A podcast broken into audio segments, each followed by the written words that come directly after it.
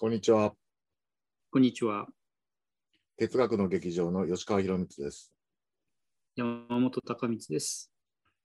人文的、あまりに人文的。えー今日で、えー72回になります。はい。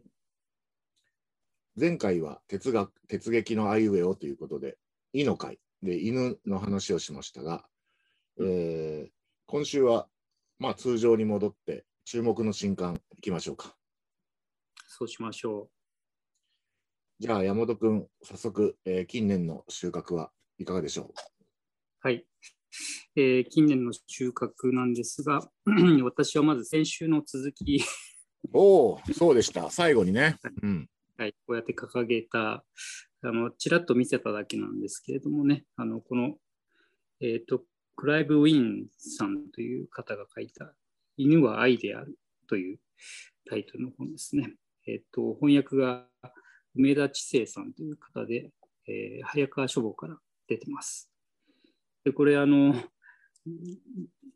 なんていうのかな、翻訳物のあのポピュラーサイエンス書ってね、えー油断してるとあの現代と全然違うあのよく映画なんかでもよくあるね、うんあの全く違うタイトルがついてることがあってこれも一瞬そういう類のあの本なのかなと思ったらねこれ現代もドッグイズラブなのでそのまんまですね。そのまんまでいうね本なんですね。であのごくかいつまんで言えばっていうかもうタイトルの通りなんですが著者の人はもともとその、えーと動物をね行動科学的に研究する人だったんですけどもねあの行動科学というのは、えーこれまたかいつまんで言ってしまうとあの見てわかる行動を中心に、えー動物なら動物をね理解しようという試みなんですね。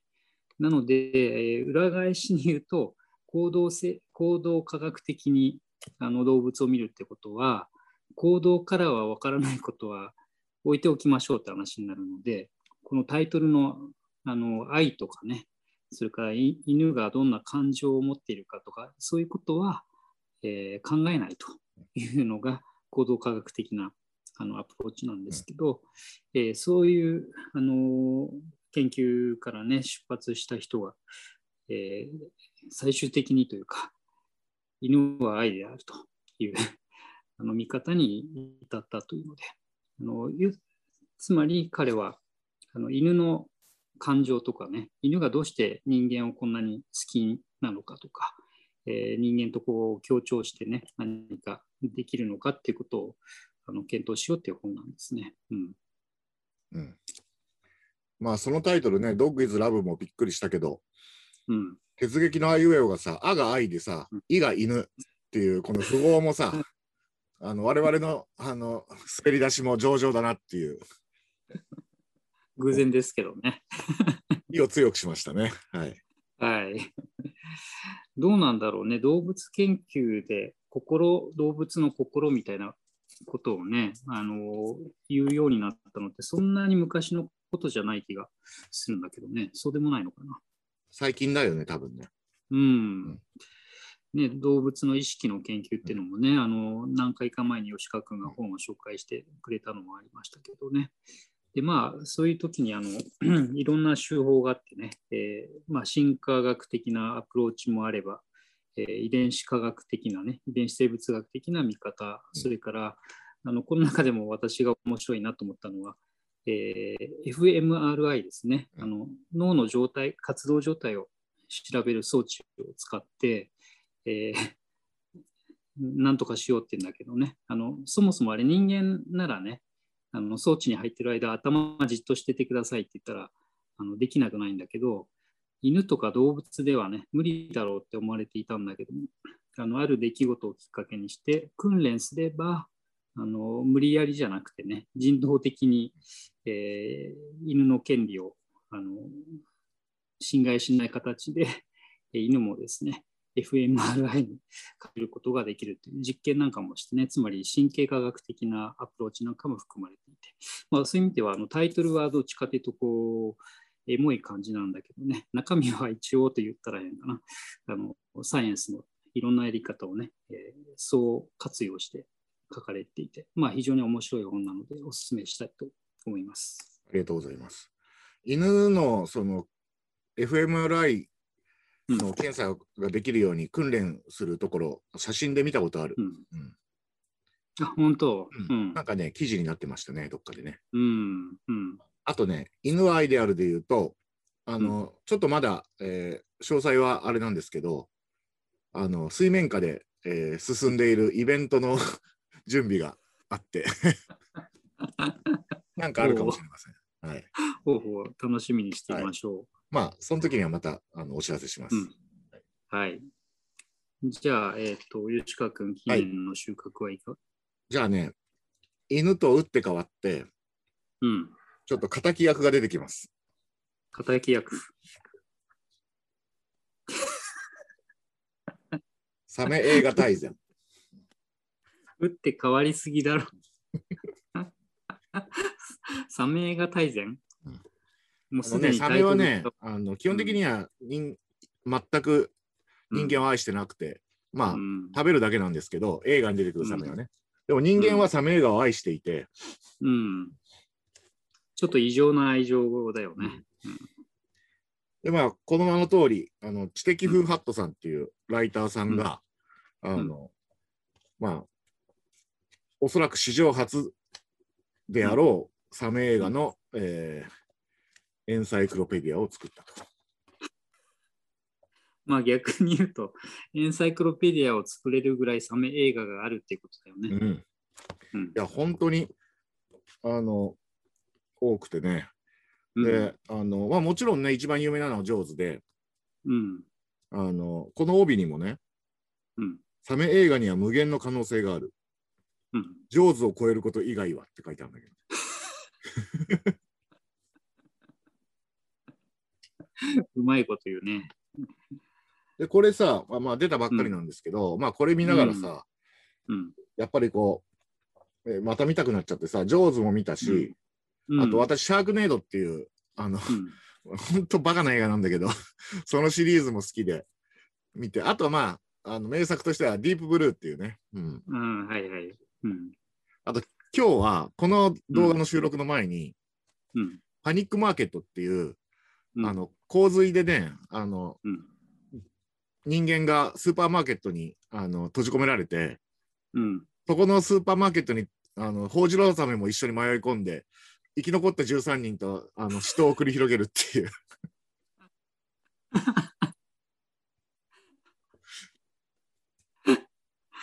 しかもさ、そのぐらいちゃんと設定してくれてれば、まだね、あのそこにサメがいることに納得がいくんだけどさ、あのもっとサメが、サメの登場の仕方ももっとね、いろいろあるじゃない？なんか突如空から降ってきたりさ、そうそうそう。うんシャークネードは完全に。うん トルネードで サメがみたいなね。だって飛行機ですら全く安全じゃないからね。そうそう。わ飛行機乗ってても僕サメに食われますからね。そう。いいか、その本、意外と分厚いですね。そうなんですよ。えうん。っと、まあまあ、あのそうね、240ページぐらいあるかな。うん。うんあとこのページがさ、うん。あ小口のとこに、うんあ、サメが、うん。反対も、あ、怖いですね。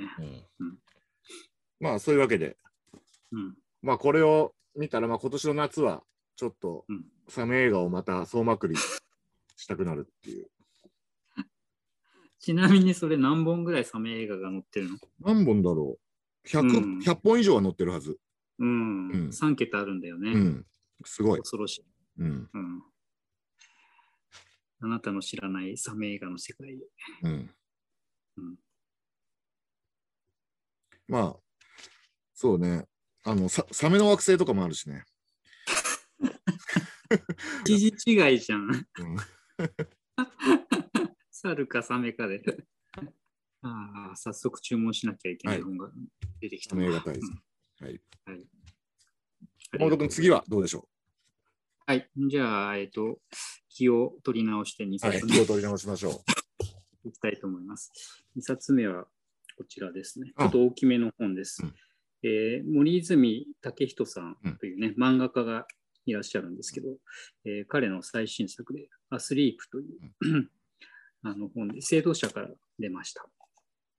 で、これはね、あの、えっと、人がいなくなって滅びゆく東京が舞台で、そこにあのただ一人残っている女性がいるんですね。うんで、その彼女が、あの、都市、その誰もいない都市の中をね、えーかつていた知り合いなんか、もうどんどん死んでいなくなっていく中でさまよってね、あのまあ、ある出来事があるんですけど、あのその出来事を描いている 漫画なんですね。で、この森泉さんの漫画、私結構好きなんですけどね、あのまあ、皆さんねあの、彼の漫画を愛好する人は、みんなそのその点に惹かれると思いますけど、このイラストのタッチでですね、あの結構特殊な方法で描いていらして、あの水を引いた紙の上に墨を置いて、爪楊枝かなんかでこう、ね、線を引いていくみたいな描き方をしているので、あの線がかなりこう揺らいでるんですねあの。この規模になるとちゃんとまっすぐ見えますけどね、人物から何からあのそういう描き方をされていて、えーまあ、温かみというのとはまた違うんですけどね、他の漫画の描き方とはあのだいぶ違う線線のタッチで、私は結構それが好きなんですね。うん、だから、新作が出るとすぐ買ってしまうんですけどね。はい、あの、春樹やオーエルのね、漫画も書いてらっしゃるんですね。うん。と、1984年とね、うんえー春樹さんのあの短編を合わせた漫画もありますね。まあ、あと、この最後の一人っていうシチュエーションもね、SF では時々ありますけど、あのこれは何だかわかんないけどね、ワクワクしちゃうんですよね。うん絶望的な状況なんだけど、そこになんかこう、一縷の望みみたいなものを感じるとか、うんあのうん、現実社会ではね、もう自分も含めてだけど、たくさんの人がいて、毎日、あの、ろくでもないことがね、いっぱい起きてるんだけど、ももはや人がいないから、そういうことは起きない世界っていうね、そういう静けさもいいなと思って、あの読み返します。あの、森泉さんのだと、私、あの、尻尾がないっていう、うん、うん、ううんんあれも書評書いたことがあるな。うん、あ、本当に、うん、比較的最近のやつ。最近のだね。うん。あの、なんていうか、街の描き方もいいけど、人物もまたすごい魅力的なんだよね。そうなんだよね。うん。そうそう。あと、ツイッターも面白いし。そう。とりがとうございました。はい。じゃあ、吉川君2冊目はいかがでしょう？か、いいから。あの、またこれは、あの、だいぶサメとは違います。うん。あの、彩りは似てるかな。うん。海から上がってきた。うん。ロイド・スペンサー・デイビス、南極探検とペンギンっていう本で、うんあの、まあ、この著者はペンギンに詳しい生物学者なんだけど、うん。うん、あの、彼自身の研究をメインに紹介するというよりは、あの、100年前のさ、うん。スコットの南極探検隊にいた、おそらく世界最初のペンギン生物学者みたいな人がいたらしくて、うんうん。でその人はね、ペンギンの性行動についてものすごい詳細なノートを残してるんだよね。おお。で、それを発見して、あうんの、まあ、そのペンギン、こんなに詳しいその観察ノートが、なんで今まで、こう、日の目を見なかったのかとかね、うんうん。そういうちょっとある種、あのミステリーの要素もある。うん。伝記的な要素もあるし、うん。うん、英雄物語のような要素もあるし、ペンギンの生物学的な、えーうん観察という要素もあるという、まあ結構うん。うん。ドラマチックな一冊です。あいいですね。ってことは歴史に重ねてその著者自身が持っている現代の新しい知識も踏まえて重ね描いている感じなのかな。はい。うん。なかなかね、あの、そういう書き方をができる題材っていうのも本当うん。めったにないことなので、この本もそういう意味では非常にめったにない稀有な本になってると思います。うん。うんいいですね。その本は確か吉川君あれでしたね。近々あそうそうえっとねあ、るんですね。もうすぐなんですよ。えーっうん。と、7月19日、うん。7月19日に、うん言論カフェで、うんえー役者の夏目さんと、あとペンギンに詳しい、えーおそらく日本一詳しい上田先生をお迎えしてお話を聞くというおイベントがあります。ペンギンの夕べみたいな。うん、ペンギンの夕べですね。はい。うんぜひいらしてください。ペンギンカフェ。山本君、最後はどうでしょはい。えーっとですね、最後は、えーこのおこれです。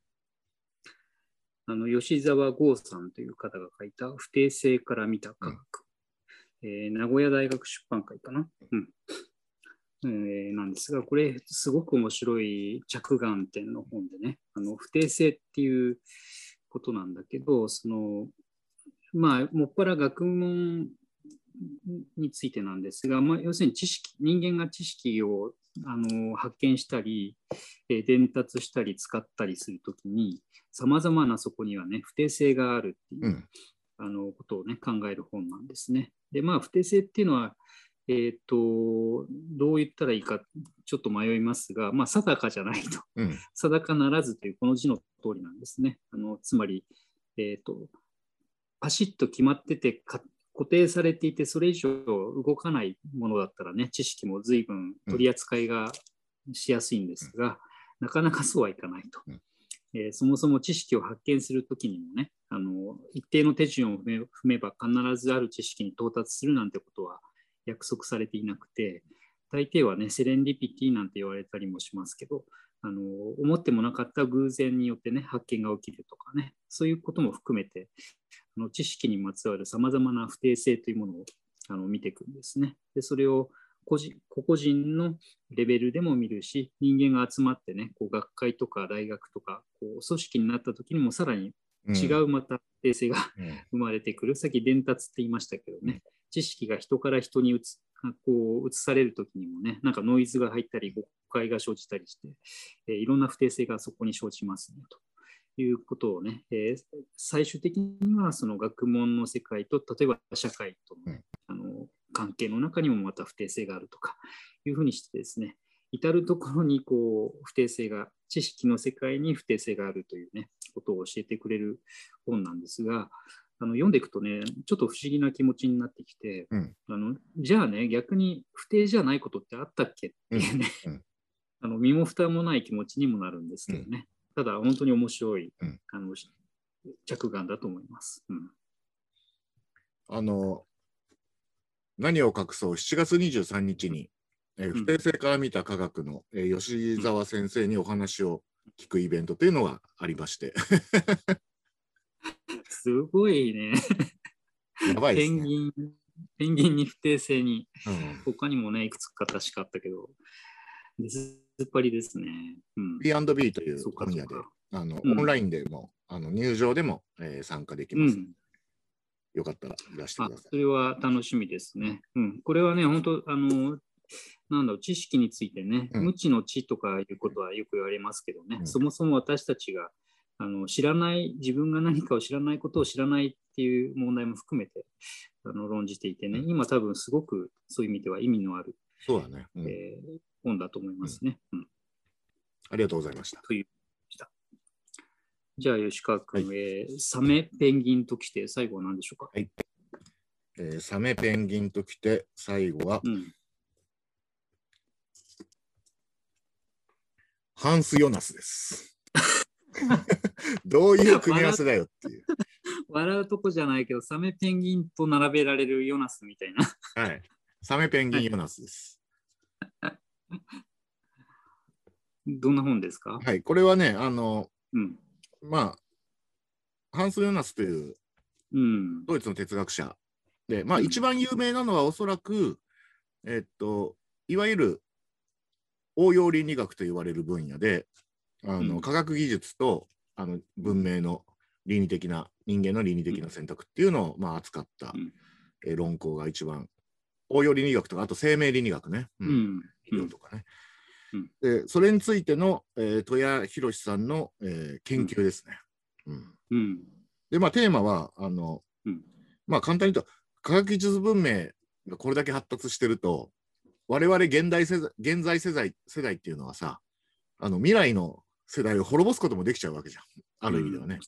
うんまあ、そそのことを一体どう考えるのか。うん、そういう、まあ、倫理的な問題。まあ、責任、未来世代に対する責任という問題ですね。うんまあ、非常に重要な問題だと思うんですけど、そっかそっか。これをハンス・ヨナスのあうんの施策を手がかりに考えるという本で、うんうん。これも実はですね、うん来月、著者の戸谷さんと、えー、特イベントをするんでますさね。か。まさかの、まさかの。はい。ヨナスもイベントに、はい。ペンギンもイベントにうん、不定性のイベントに。はい。うんご紹介しました。あの、うん。戸谷博さんはハンス・ヨナスの入門書もね、もうすでに出されていて、うんで。こちらはより本格的なうん博士論文をベースにした、えー単行本ということですね。うん。ヨナスといえばね、あの、いまあ、今を遡ること何年ぐらいだろうか、あの、バイオテクノロジーが交流してきた頃にね、そうですね。うん。あの、その生命、生命科学というかね、うん。テクノロジーで、その、さっき吉川君が言ったように、例えば、えっ、と、これから将来生まれてくる子供のね、遺伝子を改変することは、是か非かみたいな形でね、あの生命倫理学というのが勃興してくるときにもね、あの盛んにハンス・ヨナスがあの頼りにされていましたね、そういえばね。うん。あと最近の人うん。では、ひょっとしたら、うん。あの映画のハンナ・アーレントにうん。あの学生時代からの親友ということで、うん。あのまあ、ハンス・ヨナスも出てきて、うん。でまあうん映画の中ではというか、まあ、現実にもそうなんだろうけど、あのアーレントのエルサレムの愛肥満をきっかけに、ちょっとね、関係が、あうのん。ぎくしゃくしてしまうんだけど、そういうところも、まあ、描かれてましたね。うん。うん。うん。ありがとうございました。まあ、かなり、あの、うん。犬、サメ、ディス、あの、なんていうか、ディストピア、うん。で、ペンギン、うん。不定性、ヨナスっていう、かなりジグザグ運動を今日はしましたね。しかもね、あの吉川君無双でね、イベントに続くイベントということで、ますますオファーが来ちゃいますね。いやー、もうしんどいですね。頑張んなきゃね。うんはいまあ季節柄もありますからね、うん気をつけてはいあのやってください。ありがとうございます。まあそういうことで、まあ次回、次次回、まあ、何やるかわかんないけど、まあ近々ね、今度は鉄撃のアイウェオの「う」が迫ってきてますからね。うんそうですね。うは何のうなのかというね、うん。ことで。はい。まあこれから考えましょう。